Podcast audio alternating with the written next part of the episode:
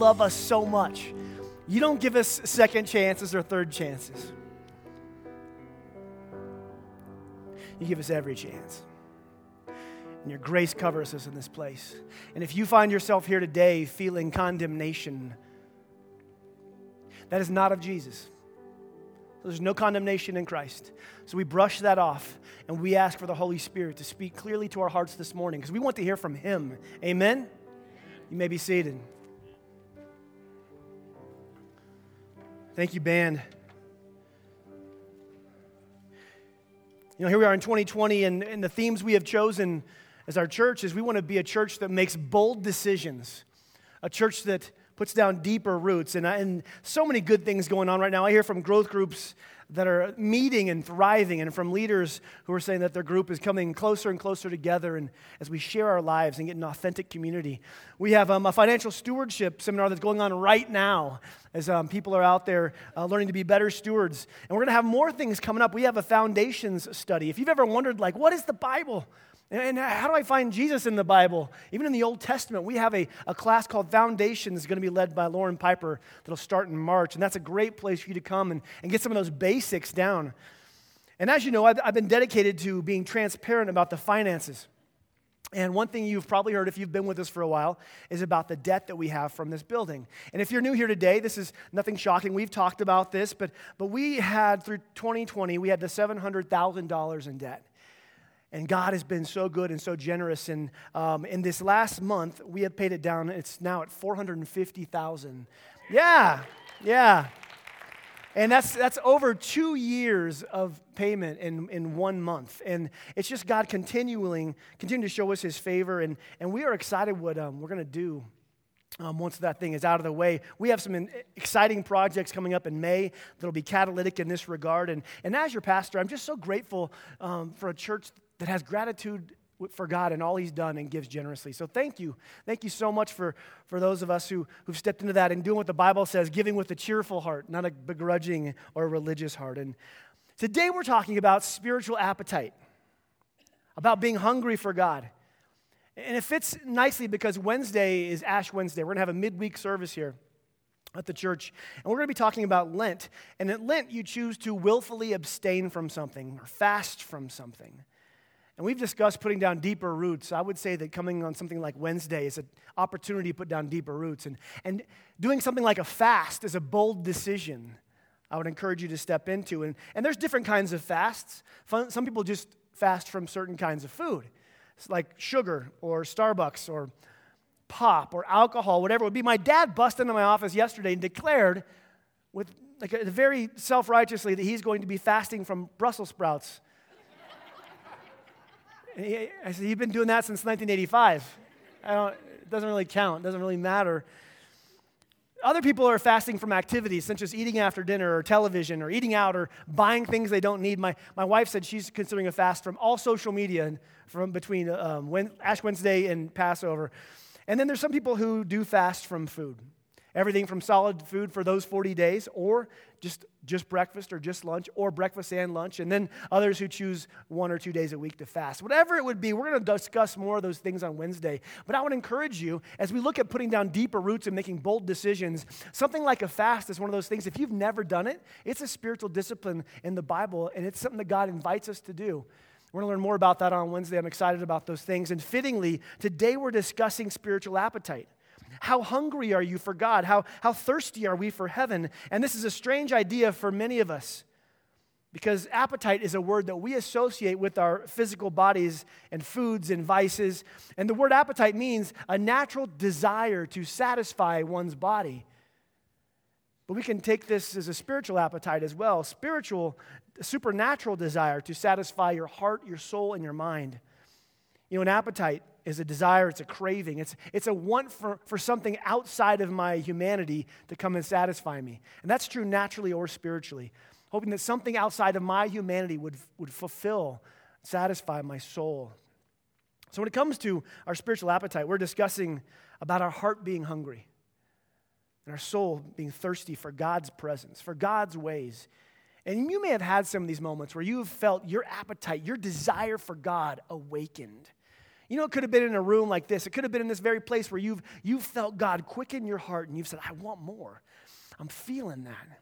It could have been at a conference one time, or maybe at youth camp decades ago. It could, it could be anywhere, a worship set, or maybe a mission trip, or maybe a normal everyday moment. But you just felt that appetite, that desire for God increased, awakened. Now, if you haven't had this feeling, don't worry, because my hope is by the end of the sermon, you will know what it means to be hungry for God. That you'll leave knowing some ways to awaken your hunger for God and for heaven. I want to start with a very important question that if we can't answer here at the beginning, hopefully by the end we'll have begin forming some answers. They're vital because when it comes to deeper roots, these are the kind of questions we want to ask. Question one What awakens my appetite to God? What awakens, what arouses my appetite for God? That's important to know. Let's look at um, Psalm 63 1. This is a glimpse of a person. This is David. Listen to how his soul's appetite is awakened. It says, God, you're my God. I can't get enough of you. I've worked up such a hunger and thirst for you. This is David just writing in his journal, just his soul's cry, how hungry he is. And then in Psalm 143, verse 6, he says, I stretch out my hands to you. My soul longs for you. His spiritual appetite is awakened.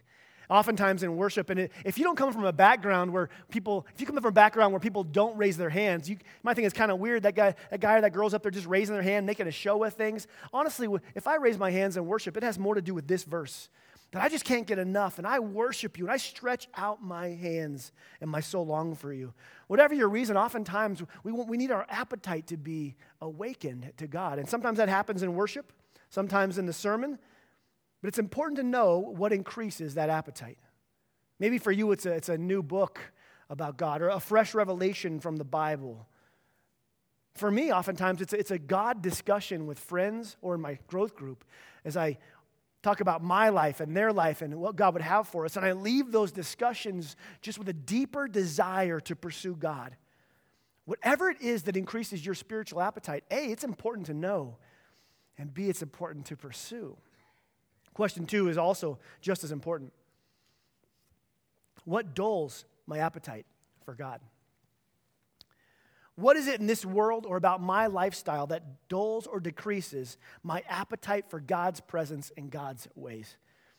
You know, for those of us who would say we on, honestly, we just honestly don't experience much hunger, much appetite for God, this question of what dulls my appetite could actually be a, help diagnose why there's no soul hunger being awakened. A couple times a year, I, I go to a, a remote cabin with some friends of mine, and we always bring a lot of snacks. Everybody just brings snacks, and we all come together and put them on a table. And, and so we, we, we have lots of snacks, but we always dine like kings at night as we cook these like amazing things. And, and one of these nights, it was going to be elk tenderloin night. Now, if you haven't experienced elk tenderloin correct, cooked correctly, then you don't know what spiritual appetites and hunger is because it's a, it's, a, it's a divine thing. But we were going to have it marinated flawlessly, slow cooked, and seared to perfection. And now, this day, I had not eaten much most of the day, most of the afternoon, and my appetite was naturally coming awake. And so I, it was going to be a bit longer until the tenderloin. And I was like, I'm going to go have some snacks. And so I, I wandered over to the snack table, and there was just a pile and they had these things called zebra cakes, which is just a Twinkie in fancy clothes. That's all it really is. There was more varieties of chips there than there are at a gas station. And, and if that wasn't enough, there was a crock pot full of bubbling Velveeta queso dip. Now, yeah, yeah, yeah. Now, you know the dip. It's like that yellow, it's that liquefied yellow number nine Velveeta quote cheese that could survive a, a, nuclear strike. Like it's not going anywhere. And so I was hungry and I'm going through all these bags. I open every single bag and I'm just having some taste and I'm, I'm eating things with no expiration date. And there's just, it's no wonder I awakened in a, out of a coma hours later it must have been induced by the preserving agents. And I wake up and I just feel terrible. I feel terrible. Have you ever had elk tenderloin when cooked to perfection? Have you? Oh, well, there's nothing like it. It's a treat, it's not common. But there was one huge problem that day. I had zero appetite at that point. In fact, I was so filled by chemicals and snacks that not only was my appetite gone, I didn't feel good. like I had the opposite going on. Now, we've all experienced sometimes like this. We've all ha- had something that spoiled our appetite for what we wish we would have eaten later. But this isn't just an occurrence in our bodies. This isn't just a natural occurrence. This occurs supernaturally as well. This is a supernatural principle. And, and one reason for us, for many of us, that our appetite for God might be non existent. Because our minds and our hearts and our souls are gorging on things in life that aren't good for us. And let me put it much simpler. We are full of the things of the world, leaving no room for the things of God. Solomon wrote this in Proverbs 27 7, and it highlights this point. A person who is full loathes honey, but even bitter food tastes sweet to the hungry. And this verse tells us about two kinds of people a full person who's satisfied. They've filled themselves to the point where even honey, even honey is refused and loathed. Now, in Solomon's day, honey was a treat. It was rare. It was unique. There wasn't any candy. There was no Zotz or Razzles or any of that stuff. No, no, it was, it was honey. It was the sweetest thing they could have had, a treat. But to a person who has stuffed themselves, even a treat like honey is loathed. I found myself full of zebra cakes and chips and liquid rubber cheese dip, and I loathed the elk tenderloin. I knew exactly what Solomon's talking about here. He goes on to talk about another type of person, one who is hungry. The hungry person isn't satisfied, their appetite is fully awakened. It's so awake that even the bitter things taste sweet. So let's look at this through a spiritual lens. A person who is full loathes honey. A person, this means a person who is full of what the world has to offer loathes even the sweetest truths of God. You know, maybe you know a person like this, or maybe you've been a person. That even those sweetest truths of God, like his forgiveness or his amazing grace or his unconditional love, aren't appealing. There's zero appetite for God's goodness and God's ways. It's not because His love and His grace isn't sweet. It's because we or somebody has already stuffed themselves so much with the world that they loathe those things. And many people walk through life like this, just so full of entertainment and distraction, so full of work stress, so full of gossip or lust or anger or whatever it would be, that the thought of spiritual things, the thought of godly things, I'm not hungry for that. On the other side of the verse, we find someone who is hungry for God. It says, To the hungry, even bitter food tastes sweet. You see, they long for God's truth and His presence so much that even the bitter things are sweet. Now, the bitter things, these are the hard truths. These are the convicting looks in the mirror, the spiritual mirror where you see where you're out of alignment. Those hard truths, when we see them, if we're hungry for God, they're accepted as sweet, as pleasant. You see, here it is the person who is full of the world's offerings refuses even the sweetest truths of God. But to the person who is hungry for God, even the most hard to swallow truths are delighted in. John Piper put it this way in a very Piper fashion. If you don't feel a strong desire for the manifestation of the glory of God, God's presence, it is not because you have drunk deeply and are satisfied. It's because you have nibbled so long at the table of the world, your soul is stuffed with small things, and there's no room for the great. See, I believe that one of the number one reasons we are not more hungry for God is we have stuffed our souls, our minds, and our hearts on the toxins of this world and our own sinful desires. And one of the best things we could do right now is just to be honest. Is just to get, He knows we know. Just get honest and admit it. I, I have zero desire for your way, or have, I have very little appetite for you, God. Very little. And then after that, say, God, help me, forgive me. And He does. There's no condemnation. He forgives. And, and when we ask Him, I want my appetite to awaken to you. So, how do we awaken our appetite for God? Well, first, we make knowing God our number one goal. We make it a priority. When you make something a priority, you make plans. Like if you want to get to know somebody, you make plans. If you want to change the way you eat, you, you make plans. No one ever accidentally ate Brussels sprouts. No, you got to sit down and consider your life before you eat something like that. Like you got to make plans, you know? Make plans to put God first. In your heart, in your day. Make plans to meet with God. Matthew 6:33 puts it this way: Seek first his kingdom and his righteousness, and all these things will be given to you as well. Or as the New Century Version says, seek first God's kingdom and what God wants, and your other needs, they'll be met as well. Seek God first. Seek God most. Make Him a priority. Make, make a plan. Make a, a plan to connect. Seek Him first and seek what He wants. And then our other needs are met. And, and there's a huge principle in this. You see, if we don't seek God first, if I don't seek God first, I let my sinful desires and, and the offers of the world lead me and drive me. I won't be hungry for God, and my heart and my soul and my faith will become anemic and weak. But if I seek God first, if I hunger for Him and His ways, something interesting begins to happen. You see, my appetite for the toxins of the world begin to decrease. My appetite for sin is dulled. You see, there's a supernatural order that places God first. Seek God first, and your other needs will be met. Instead of trying to satisfy my life's desires with the cheap treats of the world that malnourish my soul, I get my deepest desires resourced from heaven. And in doing so, my desire for sinful things, our appetites for things like power and lust dwindle because our souls are satisfied on heavenly food. Seek God first. The second thing is to feed daily. I don't know if you know this, but eating a meal once a week isn't a healthy idea. You'll soon become malnourished, you'll soon become weak. And the same is true spiritually that if we eat once a week, become anemic. You see, we need to nourish ourselves on God's presence and God's word daily. And if we feed on God's presence and God's word, our appetite actually grows for those things. You see, did you know your appetites are influenced by what you're exposed to?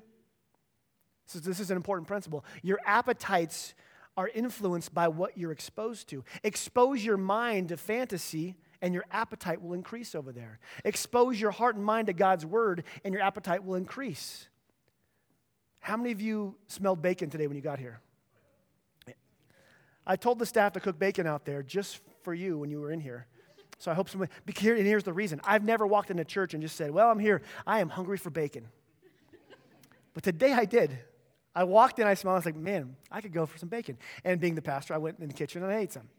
My, my appetite was awakened because I was exposed to it. And I just wanted a real simple principle that, like that, that, that easy, that what you're exposed to increases your appetite. And some of us had our appetites increased by just a simple smell, which you'll be able to take care of after service out there. Our heart and soul's appetite for God increases and expands as we expose ourselves to His way, His presence, and His word. 1 Peter 2 2 says this crave pure spiritual milk so that you will grow up in your salvation. The word crave here is the word epipotheo, and it means a deep longing, a heart's desire. So we align our heart, we awaken our appetite so that our heart's desire is God. We want to tune our spirit so that we have such a deep longing for God's presence and ways. And this is how our soul is nourished. This is how we mature and grow in our salvation, it says. And eventually you move from spiritual milk to spiritual, supernatural meat, that tenderloin. But this takes some adjustment. This takes bold decisions. This doesn't happen on its own. You don't coast. And for many of us, our soul is fed for one hour, one day in this room. And perhaps for that hour during this time, you feel your appetite awakened. You're exposed to something of the Spirit as He speaks and, or during a song, and, and, and we have this desire arise. I, I want to know God more. And maybe we say, I, I want to make some changes. I want to make some bold decisions. I want to put down deeper roots. I want to pursue God in a new way. And then the hour's over, and we push back from the Sunday spiritual meal. And what happens? After the uh, appetite spiritually is aroused in that one spiritual moment, our hearts and lives, unfortunately, have, been, have adjusted. And they've gotten used to feeding in a different way. And so by Sunday night, our hearts and our minds and our bodies have already begun to feed on and feast on a buffet of worry, fantasy and anger, work and stress, recreation and, and plans and, and vacation fantasies. We feed ourselves a steady diet of worldly worry and pleasure. And before we know it, the spiritual appetite that was momentarily awakened is drowned out by our fleshly appetites that scream at us. Spiritually, whatever you feed on most increases your appetite for that very thing. Feed on God's word and God's ways, appetite increases. Feed on sin and the world's ways, appetite increases. And each Sunday is a huge lesson in this. We have some amazing moments in this room, but it's one meal. And it's no match for the buffet that we gorge on the other six and a half days. This is why things like growth groups are so important.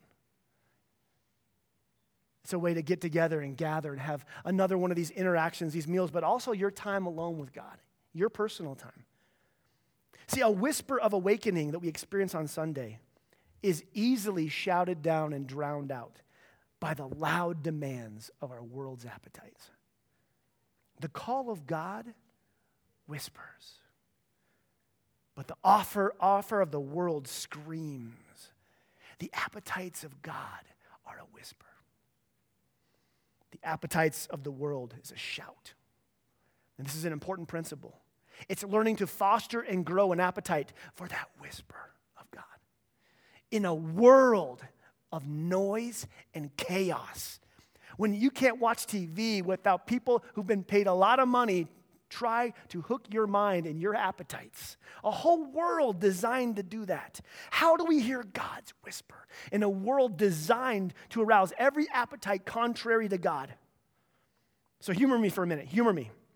I'm going to turn down my mic- I'm going to turn off my microphone and see if you can still hear me, okay?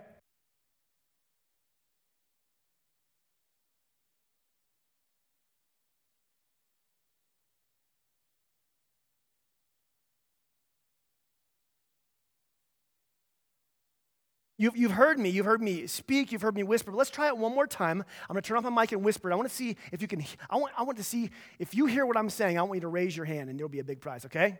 Ready? We always turn it up. We always turn it up. Keep it upside down. Flip off the cup. Put my mind on the. Did you get it? Yeah. Yeah. Right. Stick with me. How would you have heard my words? What would you have had to do to hear my whisper? You see, you would have had to have break from your normal lifestyle pattern. You would have had to make an adjustment. You would have had, in this room, make a bold decision. You would have had to stand up and walk up here and put your ear right in front of my mouth and listen. You see, if we have the gumption to pursue God's presence, if I have a heart that wants to be nourished by His voice and by heaven, then I have to break and adjust from my normal operating. And amidst the noise, put my ear close to His whisper. The prophet of Elijah in the Old Testament, we find him in 1 Kings 19. He is anxious. He is tired. He is in need. He's consumed by chaos. He's worried about circumstances. They're pursuing him, people trying to, to kill him things around his life are screaming at him, and he chokes down this buffet of fear and ingests it within him. And in after he does that, he's so full of anxiety. The prophet Elijah prays, God, take my life. Just, just take me. He's just full of despair as he eats this meal of the world. He sleeps, he wakes up, and in his despair, he decides to go to one place.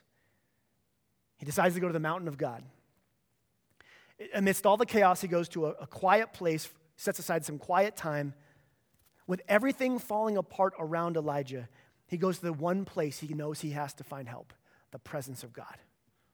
He makes it to the, the mountain of God, climbs up, and goes in a cave and waits for God. And God, in his kindness, comes to meet with his beloved son. So we pick up in 1 Kings 19 with Elijah in the cave waiting for God's presence. Then a great and powerful wind tore the mountain apart and shattered the rocks before the Lord. But the Lord was not in the wind. Now, we would have gone out. We would have gone out for sure. A wind like that, only that, it's got to be God. Elijah didn't. He knew that the culture will always be blowing hot air.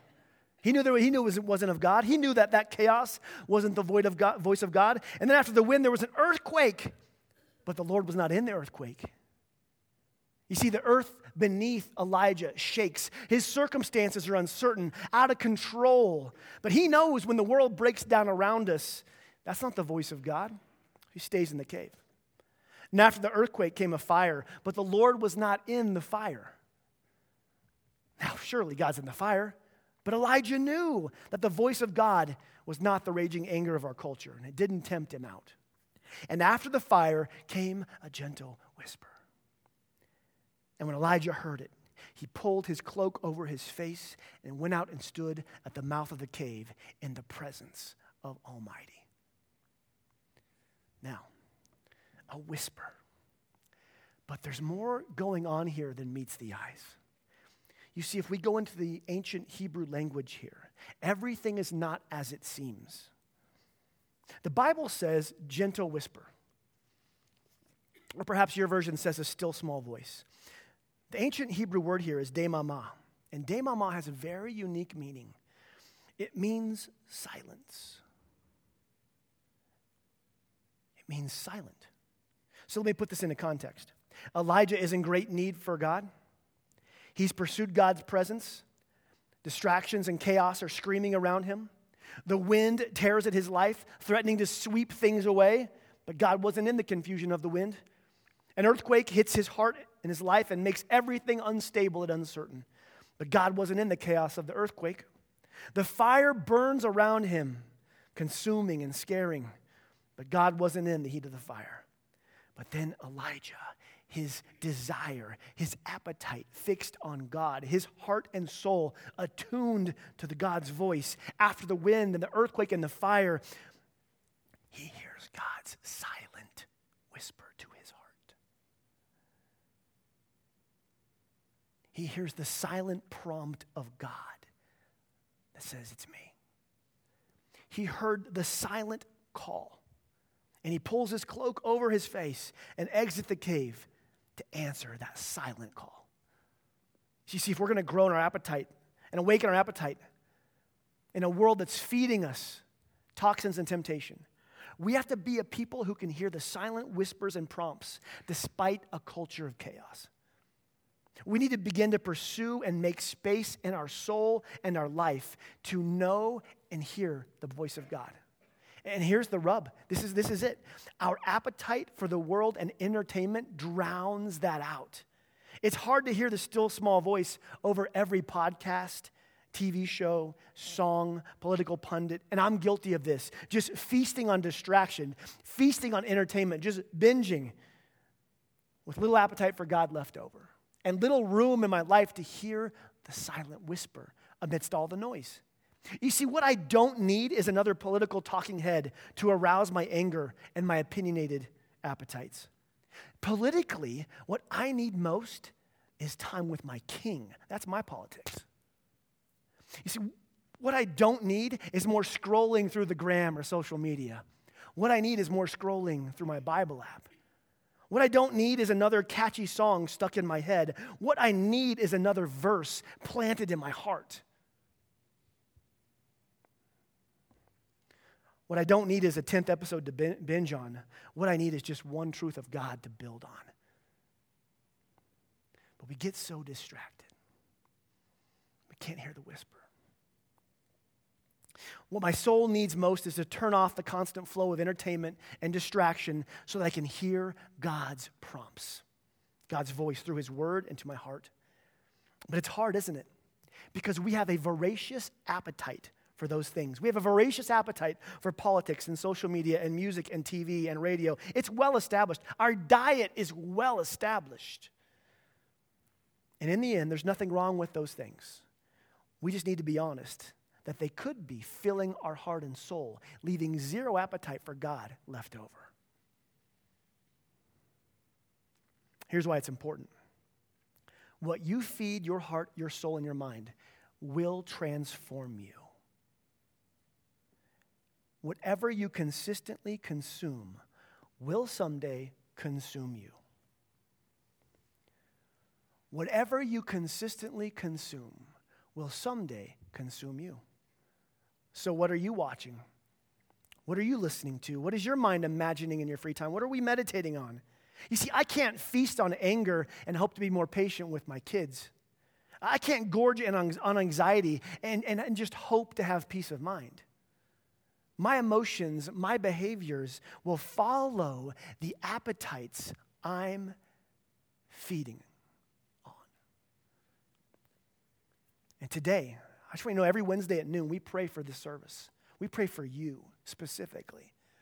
We're praying right now that your appetite for God's presence would be increased, that you would feel that quickening, that awakening of the Spirit saying, Come. That you would feel that desire to pursue God in a new way. For communion today, I want to do something different for communion, okay? For communion, I want you to all, whoever would want to, it's an, it's an open table. There's no class to take. We do this in remembrance of, of Jesus and his sacrifice. But if you're going to be a part of communion, I want you to come and get it quickly. And you don't have to wait till everybody's, you don't have to wait, just, just come get it. And then quickly go back to your seat and don't take it yet. We're going to take it together. So, band's going to play a little bit. Let us stand and come get communion. You see, as we're, gathering, as we're getting that, our prayer has been that our appetite for God would increase. But, Orchard, for many of us, it's going to take some bold decisions because you have an appetite. You have an appetite for God. It could just be on a steady diet of Velveeta, the, what the world offers. And so for some of us, it's going to be a bold decision to when we leave here, to make God a priority, to, to make space, to make room, to make plans to hear his voice. And so as we sit here with communion, this is the, the symbol of Jesus' death and resurrection his broken body, his blood shed. Jesus had such an appetite for God and God's ways that he would do anything. He did everything. He died so that we could have forgiveness. We could have a pathway to the Father, the, the way, the truth, and the life. And so today, before we take communion, I just want to pray for us. So pray with me. May your heart engage in what I'm praying. Father, please increase our appetite for you. We ask your forgiveness for what we've been feeding our heart and soul. And you love us, and we thank you for your forgiveness. We are a people who desire to put you first. And just say, I want to put you first. I want to seek you first. So, Father, we want to make some bold decisions that today and tomorrow, maybe we will turn some things down to listen to your whisper. And, Father, we pray in your kindness you would speak to us. So we thank you for your body that was broken and the blood that was shed.